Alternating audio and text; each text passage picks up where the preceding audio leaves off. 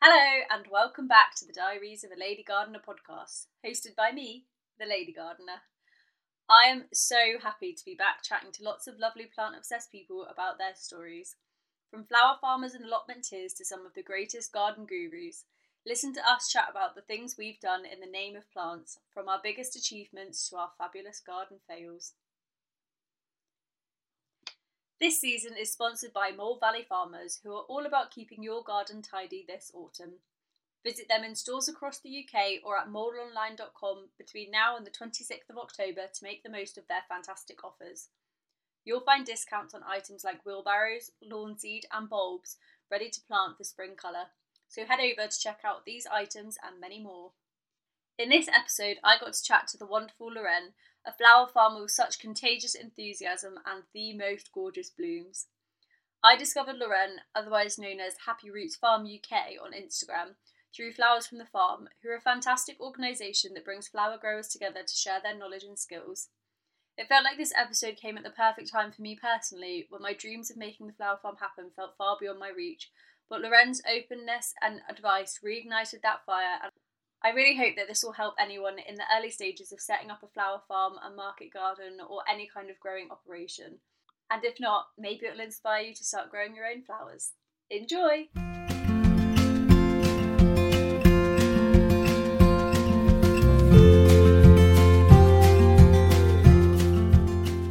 Hi, Lorraine. Welcome to the podcast. Hi, Shannon. Thank you for having me thank you for taking the time. I know you're a very, very busy lady, so I'm very happy yeah. to have you here. Yeah, yeah, it's been really lovely this week actually. It's been like the first week when things are just slowly starting to settle down a bit. So it's really nice to have the um, the bit of extra time to speak to you. Definitely. Um, so before we get started, I would love to go. Um, we actually only recently uh, kind of found each other. So I would love to go right back to the beginning of your story and kind of how you got into gardening in the first place and hear a bit more about that. Yeah, yeah. I was actually I was listening to um, one of your podcasts with Katrina at Homegrown Garden, and it was actually really, really similar. I think to both of to both of you guys. Um, we started with a lot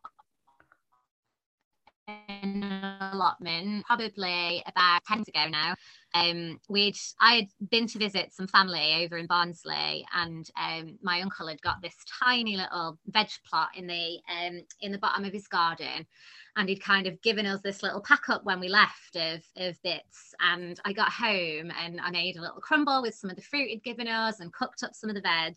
And I was like, oh my god, like this is so different to like the the food you get in supermarkets, and it felt really special. And I was like, oh, we need we need to do this. Like we need to start growing our own veg, but we were in a new build house and we we, we had like the, the tiniest little garden that like literally the tiniest little patch of grass. So an allotment was really the the only option. Um but we were really lucky. We got one right away. It was 10 minutes down the road it was incredibly cheap. It was like 10 pound a year. Um it was yeah crazy cheap. Um so we um we we started off there and just fell in love with it. Like we you know similar i think similar to yourself we were just like oh this is really what we want to be doing. We both loved my husband and i we both loved being outside. We loved taking the kids with us and um yeah just loved cooking with all our produce and stuff like that and um yeah and just fell fell in love with it from there. Um, and then kind of how we ended up with a farm. We um we we had a couple of years on the allotment and um we didn't have any any mains water up there. We um it was quite a trek up two other fields to get to it. Um, we had uh, two really young children then and a third on the way. Um, we had to kind of start all our seedlings at home because we couldn't get there every day to water. Um, so it just became quite difficult to manage and we were kind of at a point where we were like oh, i really want to do this somewhere that i can you know that we can be there every day like if we could do mm. this from our home it would be it would be amazing we were kind of ready for a house move anyway so we kind of started looking for something with a bit more land mm-hmm. um, that was really tricky because we were on quite a tight budget. Um, generally, if you get a bit of land, it comes with like a big fancy detached house. um, we just didn't have like the the budget for.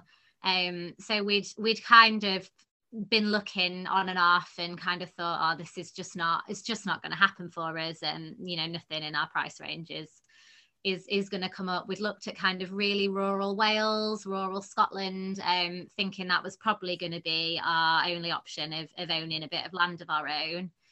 Um, and but you know, obviously, then the really difficult thing of do we leave our family and friends and all our kind of community? Um, and then our farm popped up on the market and it's it's a really kind of different situation and it's an old land settlement oh okay so was set up in the 1930s um, as like a way of resettling unemployed miners and putting them to work. Um, so there's 20 pairs of like three bed semis like your kind of really typical three bed semi council type house. Um, but each one had six acres.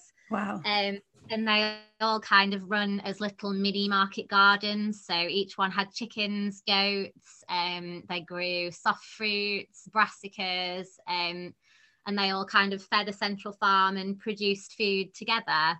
Um, so because the house was, you know, very much a normal house, and it was um, it was the original family that had had it, and the lady had the lady had died. Um, kind of got older and died. So the house was quite old fashioned. It needed a bit of work doing. Um, we managed to get it a really, really, you know, the kind of price you'd pay for an average like new new build on one of the estates. So wow. it, yeah, kind of made it accessible to us, which was amazing. We are, um, yeah, really, really lucky to have found it when we did.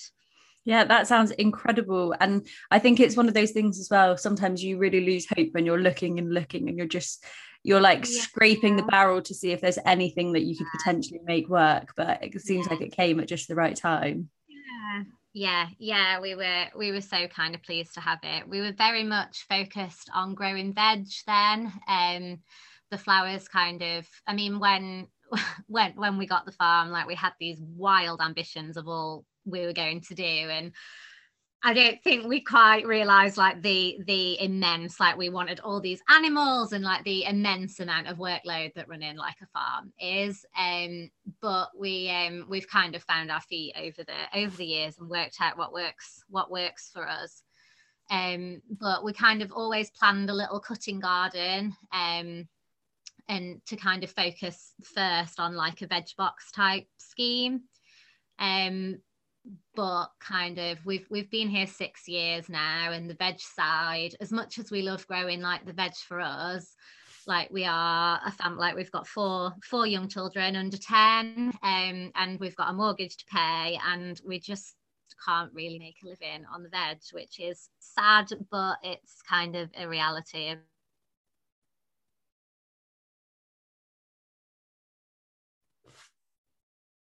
Oh, I think I can't hear you anymore. Oh, I can't hear you.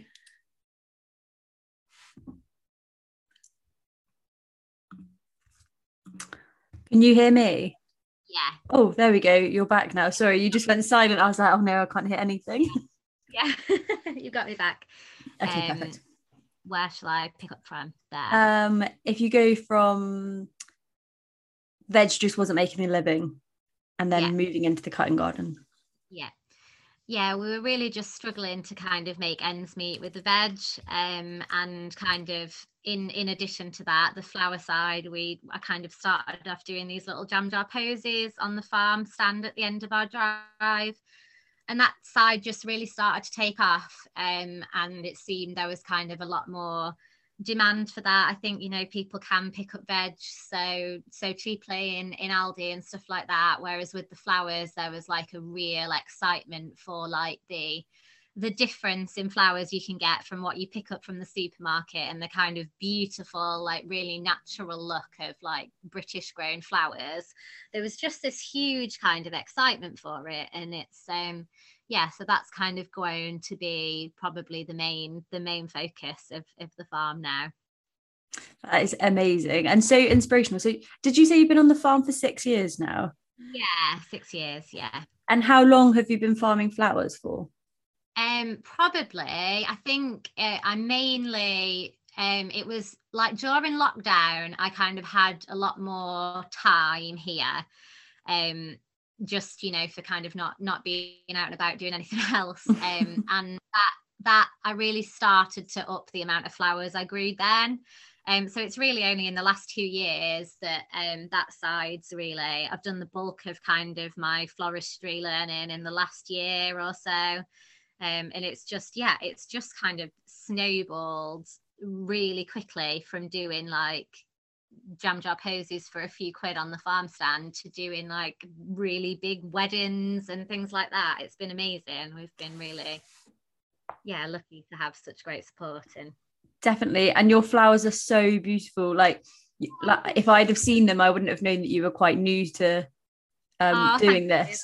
so I, I, have to ask are you like professionally trained or is it all kind of self-taught? You just kind of got stuck in yeah it's a lot self-taught i kind of when i first started out did a kind of couple of generic online floristry things and kind of thought this just isn't for me it's not the flowers aren't the flowers I'm going to be working with. Um, the the methods aren't the methods I'm going to use. It's so different as as a grower. Yeah. Um, only working kind of with British flowers that I was like I, I kind of re- realized really on that any kind of traditional floristry training was not particularly helpful to me. So what I've kind of done is when when there's been something new I've got that I've needed to work on, I've generally booked a few one to ones with um local florists I know or other flower farmers. Um, mm-hmm. Like I did, I did one in bridal bouquets to kind of learn some of the more mechanics for the kind of more big, kind of elaborate bridal bouquets. Um, kind of arches and installations. Um, I've I've got a lovely kind of friend who's a who's a wedding florist who's done some one to ones for me on that kind of stuff, and I've just learned bits as I kind of go along, and it's been really good to help spread the cost as well. Like I would have loved to have done like one of the Tallulah Rose courses but as someone who's like setting up a farm like every penny we have goes into planting and infrastructure and stuff like that. So kind of spending big bucks on a course has just never been anything I've I've really been able to been able to afford, but I've been kind of lucky to just do it in in chunks as and when I've kind of needed it. That sounds like such a brilliant way to do it as well, especially because you've got that one to one. I I've been looking at so many courses, kind of trying to work out what's going to be the most helpful to me right now. But like you say, you're trying to plow all the money into actually making the farm work that it kind of feels a bit like a self extravagant yeah. splurge um, to buy a yeah. course like that yeah and i think actually so the the majority of what i've i've learned is just it's just getting hands on and doing it like um the, doing like markets and things like that that i've done just the kind of um i was talking to a, friend came to help me out and and prepare for a market the other week and she she trained with Tallulah Rose and she was saying like she she loved it and like the skills she's got are amazing and it was brilliant. And um but she was saying like you know the the the kind of because she's not working full time in floristry at the moment she's doing it more as a hobby she was like just haven't got that speed yet in making up bouquets and I just kind of haven't had that hands on experience like to kind of to get things like that and it just mm-hmm. comes mm-hmm. some things just do come with time and kind of when you are a grower like you are quite lucky in that um you have just got an abundance of flowers to practice with so it's not like every time you want to have a practice you go into a wholesaler and spending you know 100 quid on flowers like mm-hmm. it's it's lovely to have yeah such a lot to practice with and it's also completely different because like i don't know about you but my stems tend to not be perfectly straight and yeah. like they're just different to the flowers that you would be able to buy elsewhere if you were practicing yeah definitely. Yeah it's so valuable to learn with the flowers that you're working with. But i mean that is the that is just the beauty of, of british flowers. And i think a lot of like traditional florists now in like the wholesale customers we have and in the the florists i've worked with like they so appreciate that now and what that brings to their work as well. Um like you know the the wonky stems and the kind of it, it is just the you know the beauty of that more natural look. And i actually find i kind of thought the when i started selling flowers that the angle would be that people like that they're more sustainable but actually i think it's all about like the look like when people stop at our market stall and when people inquire about wedding flowers they just go oh i've not I've not seen anywhere locally or I've not seen anywhere that does flowers that look like this. Like I love this kind of more natural, meadowy, garden gathered kind of look. Um, yeah, it's uh, it's definitely people are, are drawn to that more natural. Definitely, and I think it's like although I would love it if every sustainability was at, at the front of everyone's mind, but it's almost a nice byproduct that it's uh, a British grown flowers and you just love the look of it and the fact that it's also sustainably produced and it's produced locally is like a, yeah. an added bonus. Yeah, it's an added extra, isn't it? Yeah. But yeah, I always kind of try and say to people as well, like, you, you never want to feel like you know if you're choosing your wedding flowers or stuff like that you never want to feel like you're settling for like british flowers you know that you absolutely because they are just the most beautiful and like I love that with British flowers, like when you, you know, you see wedding photos, they match the surroundings. Like when you're in often like the beautiful gardens of these. Um, we did like a shoot in April, um, and I did like a big bouquet with different tulips and narcissi, and um, and you know the the garden she was in was just filled with the same kind of flowers, and it was magic. And like that's kind of something that people don't think about. Whereas if you know you're kind of getting married in October and you've got um you know like it, it's it's just yeah I just think it goes it it just goes really well with your surroundings. Definitely. Well, it's seasonal, isn't it? It's completely seasonal. Yeah, yeah I love it. Um, so of all of your customers, so you work with like wholesale, you do the markets, you do weddings.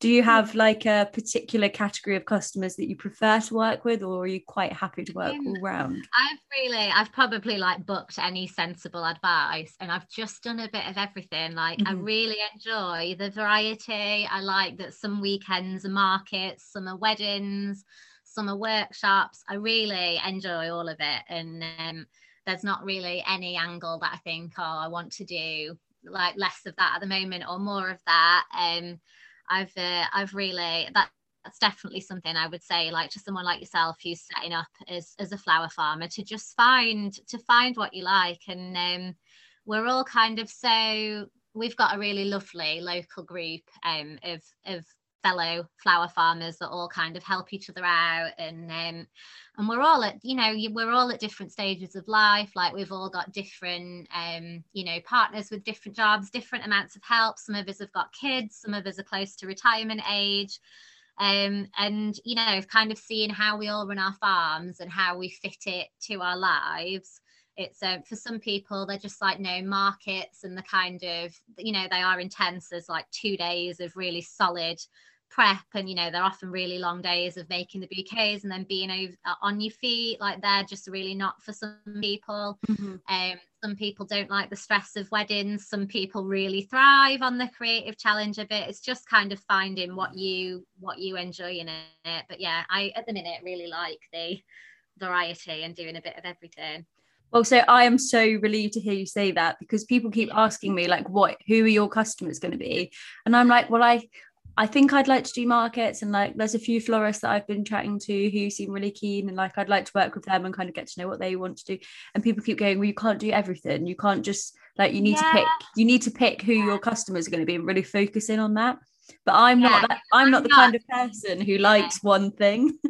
No, I'm not a niche girl at all. It's just I would get if I was, you know, I've, I've got a couple of flower farmer friends who just do the growing side and that's all. And they're just, you know, they're buckets in and out and that's, mm-hmm. they're not interested in the floristry side. And like that just isn't, it just isn't me. I like to do, to do all the different little bits and it keeps me interested and it keeps the variety. And I think as well, it really, insulates you from um you know if you're if you're only in what you know things like lockdown happened and now there's kind of a lot of worry about energy prices and i've definitely noticed like a a drop in kind of weekly like bouquet sales you know people who just have their flowers for their table every week um that's definitely you know it is a luxury isn't it and if mm-hmm. people mm-hmm. are really fretting about energy prices over the winter that is one area where people are going to cut back. Um, whereas you know i kind of know right well i've got these weddings booked in and i've got some funeral flowers and I've, i kind of feel like i'm in enough areas that my kind of income risk is is spread a little bit as well definitely and i just think it makes so much sense so obviously like i'm not doing it with flowers just yet because i don't have any flowers growing on the farm but my week is very much i'm at at different gardening jobs and doing different yeah. things. So i still freelance in pr i'm at uh, like schools gardening twice a week. I'm at a different gardening job once a week. I'm at the farm like one to two days a week. And then like sometimes yeah. i'll work in a bar if there's like they need yeah. someone to cover a shift. So it's quite nice to have the the variety and you're not just sat there staring at a screen all day yeah, waiting for it. a task to end. Yeah yeah yeah i love it. I'm exactly the same. I really like to have lots of different things going on. Mm-hmm. I'm so happy to hear i feel like we're very much on the same page here yeah yeah so in a typical week uh, how many kind of like i don't know if you work it in days or hours but what do you kind of roughly schedule your week as um, so we generally, um, our weekends are generally really busy with kind of work stuff. We usually have markets or weddings or workshops on kind of every every weekend day, really through the summer. Mm-hmm. Um, Friday is kind of our main collection and delivery day for like our weekly, um, weekly kind of sales and the extra bits we do. Um, and um, so Thursday is generally quite busy with picking um, for Friday. Um, and then kind of Monday, Monday, Tuesday, Wednesday, we're a lot more flexible in that like we have a lot more time with the kid. We kind of use that as our weekend. Um, mm-hmm. We actually home homeschool our children as well.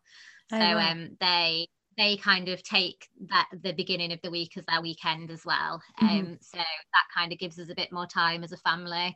We're often kind of still um, pottering on the farm and, and doing bits throughout the day, but it's kind of as the kids play and it's like a lot more relaxed in the beginning of the week. Whereas the end of the week and the weekend, it's kind of more intense, proper kind of working mm-hmm. days. Mm-hmm. I think that's really important though to still have that like you at least know that the beginning of the week is you're always going to have that bit of downtime yeah. even if yeah. it's not a complete day off. yeah. Yeah, because it is it is really hard as well. It is I find it really hard to um to tear ourselves away and to take any any time off. I think especially when you know you pour you pour so much time and so much love into like your seedlings and things and thoughts of like going away in summer for a few days and taking your eye off the ball like it's it's really hard to do isn't it and it's and it's really hard to turn work down if kind of weddings come in on weekends and stuff um it's um but yeah i do i do have to keep thinking like with the kids and stuff like be mindful that I don't schedule up, you know, that I do leave, make sure there's a few days a week where we can do more. Otherwise, you just end up, you really do end up burning yourself out, don't you? And Absolutely. I feel like I'm at a bit of a point at the moment where if I take a day off, for example, yesterday I was a bit hungover because I'd been out the night before. Yeah. And I just decided that I was going to actually not do anything that I had planned to do that day. And I went yeah. uh, out for lunch with my nephews, and we just like had had the day of like relaxing and chilling. And then this morning I woke up in a panic, being like, I'm so behind. I took that day off and I should have been doing all of this work. And now I'm stressed and I, I ruined the week for myself. No, but it was really... such a lovely day.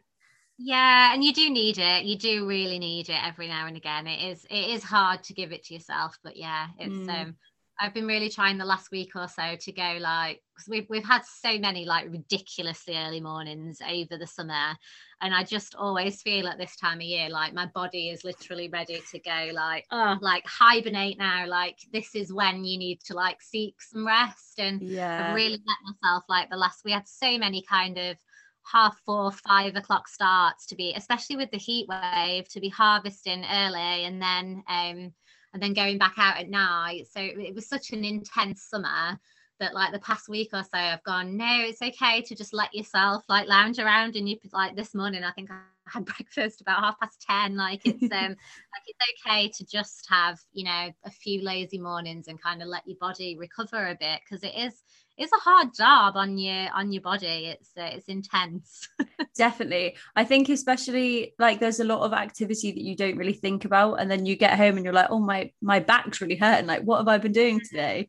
And then you yeah. think back and you're like oh like sometimes you don't notice how physical a job is until you're yeah. at the end yeah. of it especially just like like standing and doing like the market bouquets for like hours on end like even though i've not moved much like my back's spinning kind of like a hunch and i'm always like oh really really um yeah achy. I've kind of made like a non-negotiable in my week like i go to like a couple of exercise classes and it's so easy to let it slip when you're busy but I've been like, actually, I'm sometimes so kind of like hunched in a position that it's so lovely to kind of shake out a little bit and um, and just kind of move and it is it is really important to like um a lot of like other flower farmers say about like getting regular massages and stuff as well because it is so it is so hard on your back. Yeah you've just hit on two things that uh, i have been in my day to day. So at um half past four my sister's just gone back to massage therapy I'm having a massage because it's her first day oh, back. But I made yoga on a Monday night, my non-negotiable. And today yeah. I was like, I just I can't. I, I am not gonna have time to do it. It's normally like 8 p.m. on a Monday. Yeah. And I was like, but it's meant to be a non-negotiable. It's not meant to be a yeah. if you have time, it's meant to be one of those that like you must make time for it. Yeah, yeah. It's um it is, it's so hard when you're busy. But I really noticed the weeks that like I miss those things that kind of feel like they're looking after myself. Like mm-hmm. it's yeah, it is important, isn't it? But yeah, Definitely. hard, hard to practice. but the physical fitness must be fantastic. I feel like I've definitely lost a few pounds in the last couple months yeah. since being outside more. Oh yeah, definitely. I can't believe the amount of days where I think like I've not been anywhere today, and like my watch is pinging like ten thousand steps by. I'm like I've literally just walked a few buckets backwards and forwards. yeah, and it's it's always with strength as well because you're always carrying yeah. something. Yeah, bags of compost, and yeah, you definitely don't need a gym, do you? With bags of compost and wheelbarrows, and absolutely. Um, so you said about kind of like this time of year winding down slightly, but I'm sure you're still super busy throughout the winter season, but what are you busy with during the winter season or like autumn? Yeah. Winter? So now we are this morning we've been um, pulling a lot of the the stuff that's kind of finished or just about finished from this year. Um, and mulching we do all no dig um so we we, we mulch with about um an, an, inch of compost every year so we've been um, getting that on and then um we've got quite a lot of hardy annuals to go to be planted that'll go in and they'll overwinter in the ground to hopefully give us nice early early spring flowers. Um we'll be doing a huge amount of bulb planting over the next month or so. Um yeah it's when i actually think about it i go yeah maybe it's not that quiet.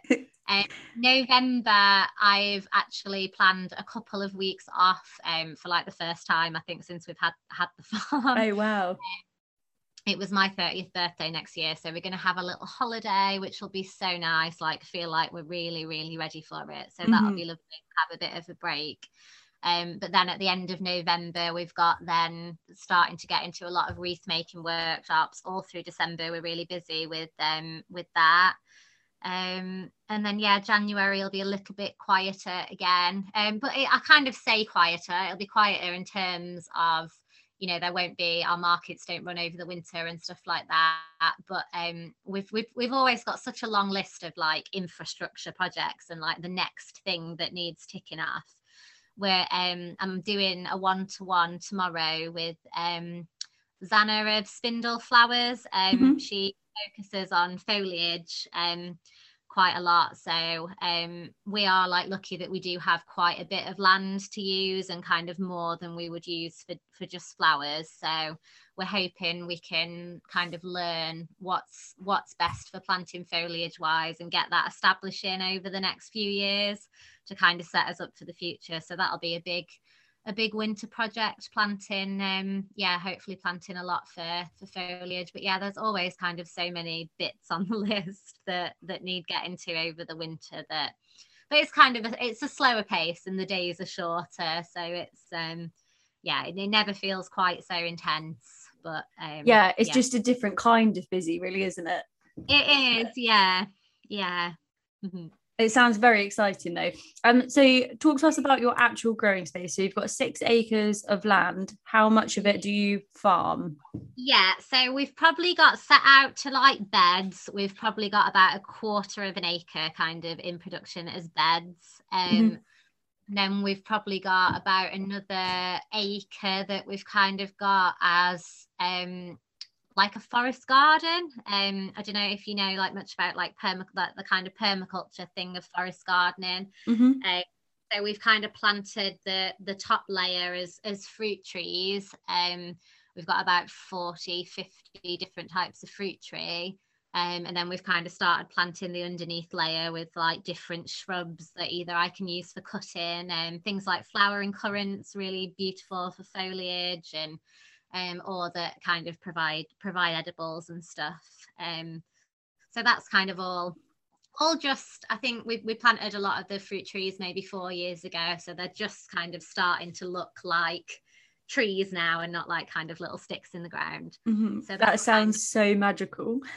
it is. It's lovely. It is really. It's. It's. We were really lucky that there was a few of the like original fruit trees from the 30s there. So I think we've got a plum, about three or four apples, a couple of damson trees, and they're just really like magical old old kind of trees. Um, and they kind of provide a bit of the structure for it. So it's yeah, Mhm. it's uh, hopefully be be really nice as um as it as it all kind of establishes it's um it's nice now like to to start and taste some of the fruits and stuff the first few years we were like our family of six like chopping one apple up between the it but yeah in a few years we won't know what to do with it all I was going to say probably next year you'll have so much you won't even be able to give it away. yeah yeah But that's yeah, the point you want to be at, really, isn't it? yeah it is yeah yeah And do you have um like a polytunnel or a greenhouse? Yeah, we do. Yeah, we've got quite a good sized um, polytunnel, and then we've got probably three or four little kind of normal size greenhouses um, as well. It's um, yeah, our polytunnel's a bit. I it it gets a little bit over hot. We struggle with ventilation in it a little bit. Um, I wish I'd kind of got one with the sides that go up. I think because of the size of it, it it struggles a bit with ventilation, but yeah it's it's it's great for um we've we've mainly grown veg in it so far so this will be the first year that we kind of are pretty much turning it over to flowers. So that'll be really good fun to kind of see how much we can extend the extend the season with it. Um we're going to put some of our tulips in there and stuff see if we can get a bit of an earlier an earlier batch of those and stuff. Hmm So, what other than the tulips, what else are you going to grow in your polytunnel? Mine should hopefully be finished in the next few weeks, but I am just debating what what what the actual crops going in there are going to be. I feel like I should have really planned it earlier. Yeah, it's really hard to decide, isn't it? I think I'm gonna put I'm gonna put some snapdragons in to get those earlier. I'm definitely gonna put some stocks in. Um, and then I think of all the kind of hardy annuals I've planted like through for going into the beds on the farm. I think I'm, I'll probably take maybe six of each variety and, Mhm. and kind of got those just so I've got a good mix and I can see what kind of thrives in there. And that should That's a give good me idea. a few mixed bouquets early on in the um anemones and ranunculus will be another a big one they'll um they'll take up a lot of the, the tunnel space my sweet pea Have you grown the ranunculus before? yeah And you Yeah. have had success with them? yeah um they're they are a bit of a they are a bit of a diva aren't they it's um yeah i um i did some last year i did some of the really like the fancy Italian ranunculus varieties, and they were beautiful. The plants that grew. Um, Mm. had a bit of a watering issue in there like we're um because we were kind of growing a mix of veg and stuff we've we've been a bit um kind of switching between the way we water. Um and we had a bit of a so we lost quite a few plants where we just didn't didn't water them. Um but the ones that did well did really well. So it kind of spurred me on this year to go right I can't take my eye off the ball with the watering Yeah. but um, so um yeah we're gonna we're gonna have another go this year and hopefully they always do i always find they do so much better from an autumn sowing and um and also that they do loads better in the in the tunnel than ones we've we've done outside Mhm. So this year, I last year I swore that I was never going to. I I say last year. This year, I swore I was never going to grow them again because they. I had one flower and they had just caused me so much grief. The whole I autumn sowed them and then I spring sowed some and I got one flower of the whole whole batch yeah. of them. They cost me a fortune. But now that I've got a polytunnel and my, I've got ventilation on one side, so I'm like, yeah. but should I try one more time? Uh, yeah, have a go. I think like so much of gardening and like farming is just like persistence and like resilience and like you've just got to keep just sometimes you just have a bad year and something will do terribly and sometimes it'll go i've kind of got to a point now where like i don't i try not to get ups, upset or like stress about anything i just go right that's i've thrown a load of my money away there because that's all died but move on because something else will have done well.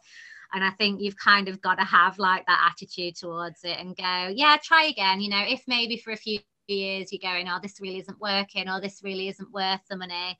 Mm-hmm. i've bought a lot of the, the the kind of cheaper variety ranunculus this year and mixed some of the more expensive ones in to kind of stagger the cost a little bit.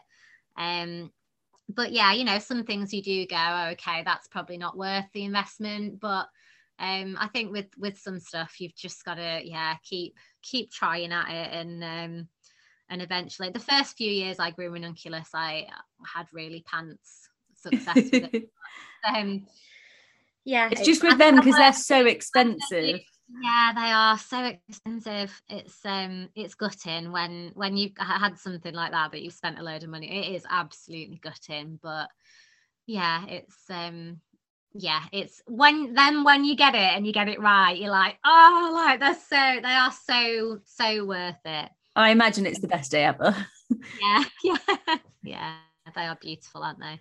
Um, so we've talked a little bit about some of the varieties that you're growing, but can you give us like a bit of an overview of kind of the key key flowers that you would say are like your must grows? Yeah, yeah. So again, I think like what we were saying earlier, I'm um, not someone who does niche very well. So I have a ridiculously wide range. I want to grow everything. And I like to do a little bit of, of everything, but definitely some things I've kind of learned this year. Um, but yeah, I'll I'll go through kind of yeah. So we'll we'll probably we'll start the season with we grow a lot of um a lot of daffodils and and different narcissi varieties. Um, we just plant them all straight into the grass um, because I obviously don't have to weed then. Um, there's a few kind of quite delicate varieties that I don't feel have done brilliantly in the grass. So I'm going to put a few more of those into beds this year. Um, some of the really like cute pink dwarfy um, dwarfy varieties um, get a bit lost in the grass. So I'm mm-hmm. going to put some of those. Um, I really like some of the really delicate ones in like jam jars and stuff. So um, I'll put some of those in beds.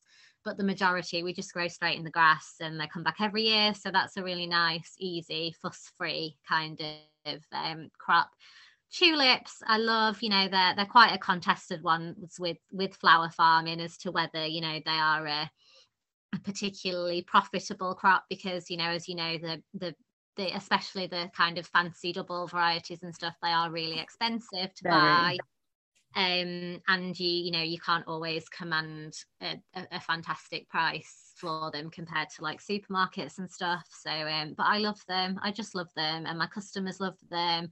And there's not a lot growing at that time of year and i would feel horrendously like bereft of flowers if i didn't grow loads of tulips. Yeah. Uh, yeah i love i love those. It's a great great start to the year. Um and then yeah we just kind of grow grow a bit of everything through. I don't grow many peonies um just because they do they take quite a bit of space quite a, a, a, long time to establish and you only get a couple of weeks of flowers. Um we have a fantastic um flower farmer growing peonies down leicestershire way um eleanor the peony farmer Mm-hmm. Um, and she she wholesales, she sends them out in cardboard boxes and stuff. So at the moment, when I want to do peony bunches, and if I've got markets, I buy in, I buy in from her, and that kind of works works quite well. And um, I I think for for us at the moment, we probably will get some a few established. We've got a few dotted around, and we probably will get a few more established over the years. But mm-hmm. it's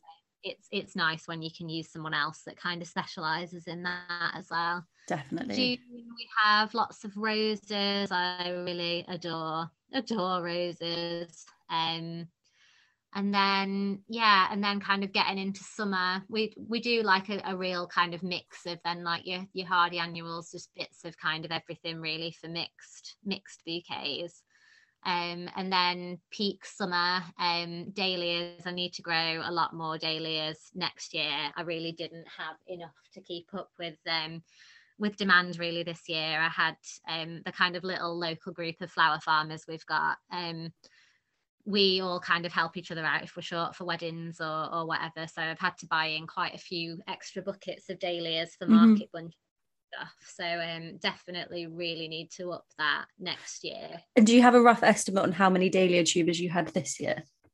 Yeah, I think we had somewhere between 50 and 100, I think. Oh, okay and um, yeah i didn't feel and i really i really bittered the varieties and i think i should have done more of each um, of each one because i find for markets being able to make almost like a recipe of like i'm going to have a few buckets of pinky peachy ones and a few buckets of more autumnal colors is loads easier than when you go right i've got three purple dahlias and three and you kind of every bunch is different it um for kind of speed and efficiency um, I think it's yeah, I'm definitely going to be a bit more organised about that this year, and um, and what I'll kind of make making bunches and kind of colour palettes easier. Mm-hmm. Um, this leads me quite nicely to the other question I had, which was so colour scheme wise, which was so colour wise, yeah. How do you do, like do you go with just colors that you like or you, do you try and force yourself out of the comfort zone and try and grow like the rainbow? Yeah i think i think my first few years are definitely really focused on growing what i liked. And then by the end of the seasons i was a bit like oh, i'm a bit i'm a bit bored like of I, I, feel like i'm making the kind of same bunch over and over again. Mm-hmm. um, so I've really pushed myself in like past years to step out of that a little bit. And I think the times that I have bought in flowers from other flower farmers and I've gone, oh, I never would have grown that for myself, but I actually love it. I've really loved working with it. And actually, that real pop of bright yellow or that. So, yeah, that's kind of pushed me to. I definitely have kind of a core of, of what you know i'm quite drawn to and i think a lot of different flower farmers and florists kind of you can see their style in their yeah. flowers the colors that they're drawn to. Um but yeah i do try and push and like we get when we get wedding bookings like i've got quite a lot of next year's weddings booked in. That kind of pushes me to go right that bride's wanting this. So that sometimes makes me plant stuff i wouldn't necessarily choose for myself, but then might love it um, and, and end up using it. Like I ended up this year planting. Um, I had a wedding that ended up being postponed actually, but I ended up I, I planted a lot of like real darks for it, like really, really dark burgundies and like almost black kind of dahlias. Oh wow. And I perhaps wouldn't have like chosen them for myself. And I've just loved them. I've used them so much. Um that that was really nice to have those uh yeah and so year to year, do you have like a like do you try and document as much as you can so that you know which things you did and didn't like, or is it kind of like a because I'm terrible yeah. for going, I'll remember that. I'll remember yeah. that forever. Oh, I'm terrible. I found I found uh, my my we we've been laughing about this like all summer that like one of the trays I picked up to plant was like zinnias and stuff. I'm like, what? why why would you ever label a tray and stuff? Like what is uh I'm I'm really bad. I always think I'll have the time. Like I'll remember. I always think I'll have the time, and then I don't. Um, I'm I love, I really love Instagram. So I take a lot of photos on there and share stuff through there. I save a lot of posts into different folders on my Instagram. So if people are sharing tulip varieties that I like the look of, I save it in a folder called tulips. And then when I come to do my tulip order, I've got like a list there of, of things that I've wanted to remember from because um, it's quite a lot of time sometimes, isn't it? Like yeah. now I'm kind of right, I definitely want more of these dahlias and that. Um, I use Google Keep all the time to take little notes and then kind of can search through for for tulips. But yeah, when I come to order dahlias January time, I don't I don't want to kind of have, have have forgotten. So I normally try and at the time they're flowering have my list for like mm-hmm. the next year ready to ready to go. I really like the Instagram folder thing. I never put them in folders. I just save them and then I I go and look through and I'm like, oh, I can't find anything that yeah, I thought was like in here. Yeah, yeah, yeah. I yeah, I started out like that, then kind of went for stuff like tulips and dahlias where there's a lot that really mm. helps. Yeah, that's a really good idea. If you want to try, and the same for like combos. Like when I see um, a, a, florist who's like used a particular color combination or a plant combination that I think works really well, I'll have like a bouquets one to kind of save that to look through for like inspiration and stuff. Yeah, no, that's such a good idea. I um did get out when I was doing all of my seed orders. I got out all of the books I've got on flowers, and yeah. I added like post-it notes to all of them and made like lists of everything here, there, and everywhere. And then when I was like, I haven't thought enough about foliage, I went through specifically to the foliage section, was like taking the notes yeah. that I'd put from the notes on there. Yeah, that's a really big one, isn't it? I think that's something that people say like is the like the the most overlooked part when you start growing flowers to really want to make like a lot of bunches is that everyone kind of thinks about the flower and it's having enough foliage is is the the tricky part like Definitely. we've we've been quite lucky we've got a lot of like hedging with like privet and stuff that like I can use in a pinch to kind of bulk up and we've got um like the um I didn't until I went to like this flower festival the other week I didn't realize that like elder at this time of year um oh it's just beautiful. It turns like this gorgeous like pinky red and it was in so many of the arrangements and I was like oh I've got loads of that. Like oh um, amazing. um, um yeah it was it was really um yeah it was really inspiring to um it was the Strawberry Hill Flower Festival. Oh yeah. Um, and it's um, it's all British flowers and it's all sustainable floristry. And it was just the the most inspiring thing I think I've ever been to. I came away just completely buzzing with like ideas and like the different ways um they'd kind of used, especially because it was it was late September, like the foliage and stuff that people had used. It was just yeah, it was amazing, really, really inspiring. I'll have to add it to my must attend events for yeah. next year. yeah, definitely. It's quite nice to have it a bit later in the year as well because I feel like June, July, August is so busy for events and things. Yeah. It's kind of hard to pick which ones you'll yeah, make it to. It was really nice. And it was like a really nice kind of end end of the season kind of thing. And everyone had just used like these you know, like really little seasonal ingredients like crab apples and like um, lamb's beard and things like uh, and rose hips and um, just things that you kind of wouldn't necessarily think about using.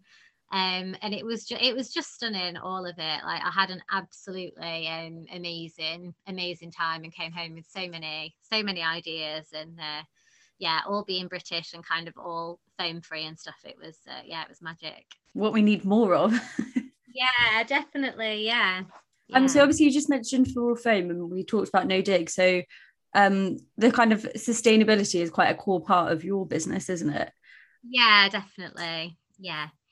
So yeah, we... how did you set up your no dig beds? So I've done four and yeah. I'm I'm happy-ish with the process, but I want to see if there's you've got any top tips on doing it differently. Yeah, yeah, definitely. Um, so we have just gone, we've got no sides or anything. We've just gone cardboard, six inches of compost or manure or um, you know whatever mulch you're using um, we use quite a lot of green waste compost and quite a lot of horse rotted horse manure because we've got a lot of people with horses around us. Um and uh, yeah and then after that we you know we plant straight into that and then after um and then just add an inch of compost every year.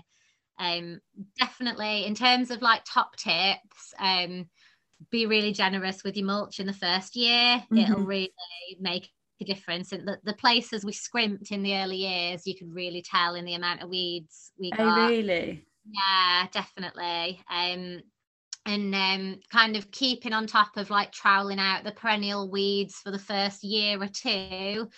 And then you'll have you know it kind of sets you up to have a you know a, a, a way lower weed pressure. Um, yeah we we also really found that having the least amount of edge possible we kind of have a plot we don't have grass paths like our paths are just wood chip um mm-hmm. so like the least amount of edge where the grass can creep in is like the by far the kind of less less work you'll have. Oh um, okay. Um, oh that's interesting. we, yeah we've kind kind of tried to stick to like a a plot as like a big rectangular block of beds rather than single beds with loads of edge where mm-hmm. the where grass can creep. Well, so I've done mine. I've got a meter path in between one meter wide beds, and looking yeah. at it, it just it looks it looks too spacious. And then I was like, I could make the beds like 1.2 meters and then reduce yeah. that path in the middle. But yeah. because I've only done four, I'm like, oh, I just don't want to do them all like this, end up with them all really spaced out, and then it be a problem. And I've not even considered the grass creeping back in. Yeah, just try it. It's one of those things. Just try it for a year or two. You can always your paths afterwards. You can always yeah. we changed the sides of our, the sizes of our beds a few times until we found what what worked for us. And like this, our our beds are quite thin. I think most of our beds are they're either they're I think that there might be 80 are they 80 centimeter beds or mm-hmm. maybe maybe a meter beds and um, so they're quite slim and with with a quite slim path um, and that some of them aren't they're just not wide enough for dahlias and stuff oh okay and um, they're really kind of encroach on the paths um, so we're going to have to make a few wider ones this year and it's it's just kind of tweaking every year to find out to Absolutely. find out what, what works for you it's completely different in everyone's growing space as well isn't it so mm. i'm told that mine's going to be quite wet in the winter because yeah. it's really really heavy clay in a really yeah. really wet area yeah. um but i'm hoping that because the the no dig beds obviously raise it up somewhat yeah, that, that hopefully that's going to help yeah our allot our last allotment was really wet and um we were kind of a no dig plot in between two that were, were just traditional and we really benefited from it like when it would get waterlogged and stuff there'd really be a noticeable difference in our mm-hmm. plot and two either side oh, um, oh amazing that was really good to see with like no with no dig with the um with the wet ground yeah oh i'm so glad it's just one of those like when you're first getting started it just for everything feels a bit overwhelming but everything yeah. that you've said so far i feel like much more confident in in my plans yeah. to date oh, yeah yeah yeah you'll you'll get there. It's it's yeah it's just one of those things isn't it? And you you learn so much more every year and it's um and just kind of keep keep adding to it. I don't think i'm quite a harsh critic of myself and like every year i'm like damn i wish I'd, i really wish i'd have done more of this and i wish i'd have planned this better and i wish this sort of um you know this hadn't have happened or this um when I like look back on it, I go, no, actually, you know, it's been a really successful year and we've learned so much and we're going to take this forward to next year. You just kind of take little steps each year to, um, yeah. Definitely. And I think as well, like, as much as it's annoying that something hasn't quite worked out, you'd have never learned that that wasn't going to work unless you'd have done it. So, yeah, yeah that's it. Yeah. It's, yeah. It's not like stop future you. Yeah yeah some of your your biggest lessons definitely come from from your failures. And i think like we've i've really learned this year as well like that you don't need to be like an island like you know um i i don't i've always like said you know we don't want to be like self-sufficient. Like it's fine to work with others. Like we've we've got this lovely community and like we're members of flowers from the farm as i think you are uh, as yeah. well. Um, and we've kind of got our regional groups and like within that then we've got a few kind of local groups of some of us that are kind of just within a 15 20 minute drive. Mm-hmm. and like we are all you know we can we're all there to help each other out. If one person's got a wedding that's wanting all pinks and they're two buckets short we you know we all pitch in and help each other out. And if something goes wrong and you have to rely on someone else it's not it's not the end of the world. It's all part of you know and i think we will be slightly more self-sufficient each each year you know i'll kind of go the dahlias i've had to buy in this year i'll plant a bit more of that this year but then you kind of you just never know that when something big comes along it's it's always nice to work with other people and uh, definitely yeah. and just to have that support as like a confidence thing to know that if something does go wrong you've got other people to kind of fall back on who kind of know like how yeah. you're feeling and what you're going through yeah oh yeah it's been it's been massive. Having other people to chat to who just get it it's uh, yeah invaluable. So we're probably coming near enough to the end of the podcast now but i've got a few more questions that i want to ask you before you go. Um starting off with something that is just a real classic podcasty question but if yeah. you could only grow one flower you can go specific variety or a bit more of a generic category because it's quite high pressure but what would yeah. you go for Oh, I think I, I absolutely love cosmos. I think it definitely it'd have to be one of the flowers like cosmos or tulips that kind of almost come with a foliage. So just en masse on its own. Like I just love how a big bunch of cosmos looks with the gorgeous feathery foliage. Yeah. Um, They're so like wafty as well. Last year and the year before, I did not appreciate them to their full potential yeah. because the stems were really short and I I didn't know that you could cut them so much further down. And so yeah. I was annoyed by all of these stupid fiddly little bouquets. And then yeah. once I learned a bit more about floristry and you can cut them like a meter long, yeah. they're just amazing. Yeah, they add such gorgeous like bounce to, mm. to bouquets and stuff. And there's a really gorgeous variety called um apricotta. I don't know if you've seen I've, it. Yeah, I've, I've got the seeds. I've got the seeds ready. so lovely. It's uh, like a beautiful, like blushy pink with like a touch of apricot in the middle and just goes with everything. It looks lovely with like autumnal. It looks like a sunset. Yeah, it's so beautiful. That's been a real like favorite this year. I'm glad because that's the, that is the cosmos that I'm most excited for for next year. Yeah, there's always like something, isn't there? Like for next year that I'm like, this is the one. I'm yeah. so excited to uh, to see. Yeah, that was mine for this year, and it, it has lived up to expectations. I love it. Oh, I cannot wait. Um, yeah. and then the next question you said about failures. Have you got like one particular failure that really stands out as like a lesson learned? Oh, there's, there's probably quite a few. Um, there was one year where I made the biggest rookie mistake ever of like we were planting out a, a like a hundred cucumber plants or something in the polytunnel and I left the trays in there to go in for lunch on like a really hot day and just fry in like a couple of hours just fried like hundreds of plants that we'd been growing oh, no. for that was really gutting um we've had a few um, where we've we we once had a, a, volunteer helping us out who was doing a bit of um, strimming for us. We had workawayers um, and WWOOF volunteers um, mm-hmm. a little bit where people kind of come over on a work exchange um, for our, our first first year or so, and um, we we had a guy who was doing a bit of strimming for us and he strimmed like about 20 like willow trees we'd planted like literally right to the right to the bottom that was oh, a really no.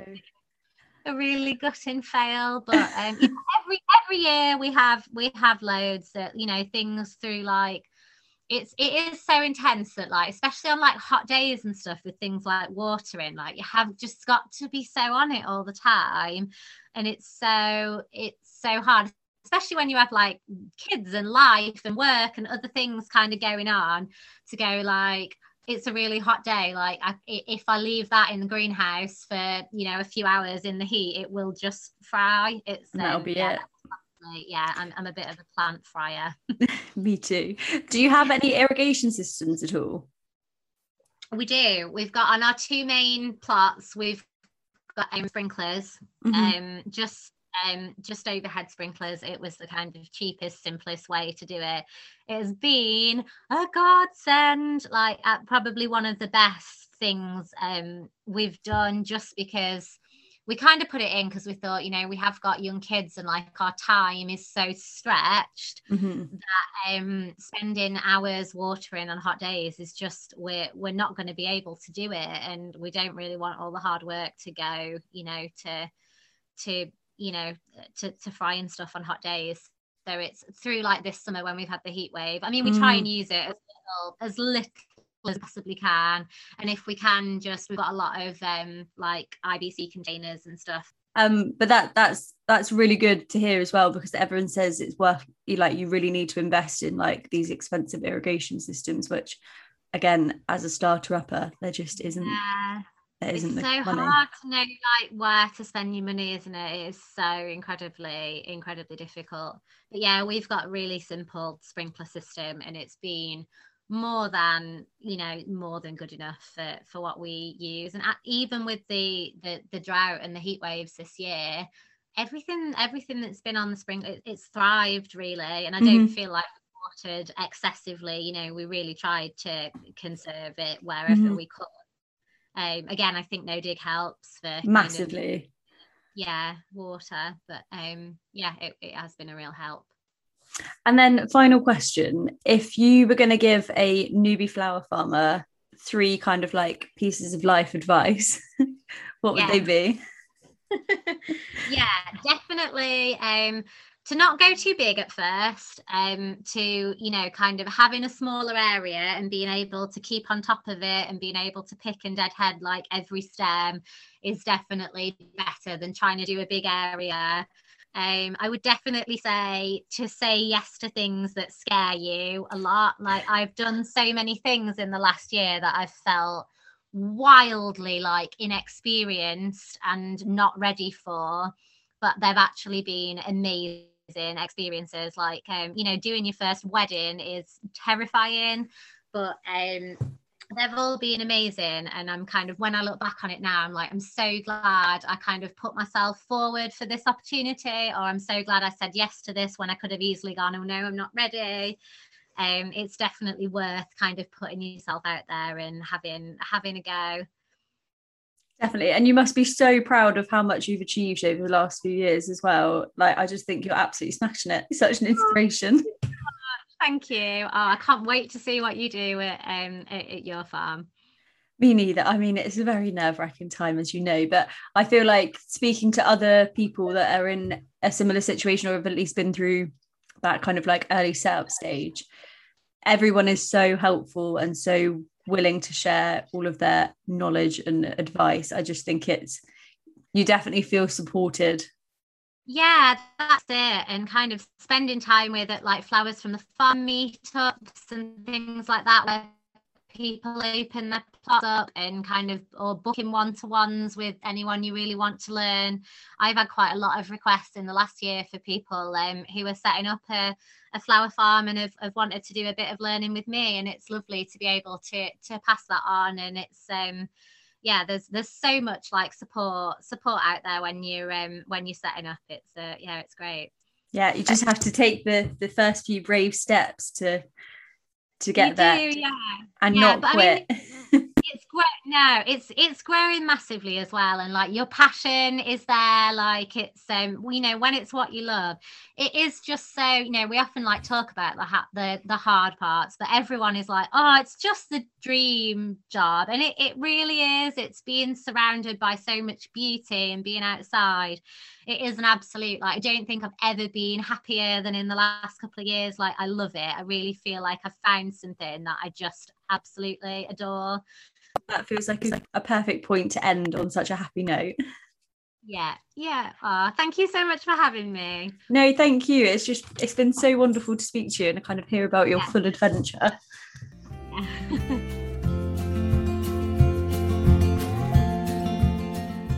If you've enjoyed listening today, please do subscribe to keep up to date with upcoming episodes and leave a review. Each share, comment, and star rating makes such a difference in helping new growers to find the podcast and learn from all of the incredible guests who have been featured. In the meantime, I'd love to hear any of your stories and questions on Instagram at Diary of a Lady Gardener or via email diary of a lady gardener at gmail.com. That's all from me this week. Happy growing!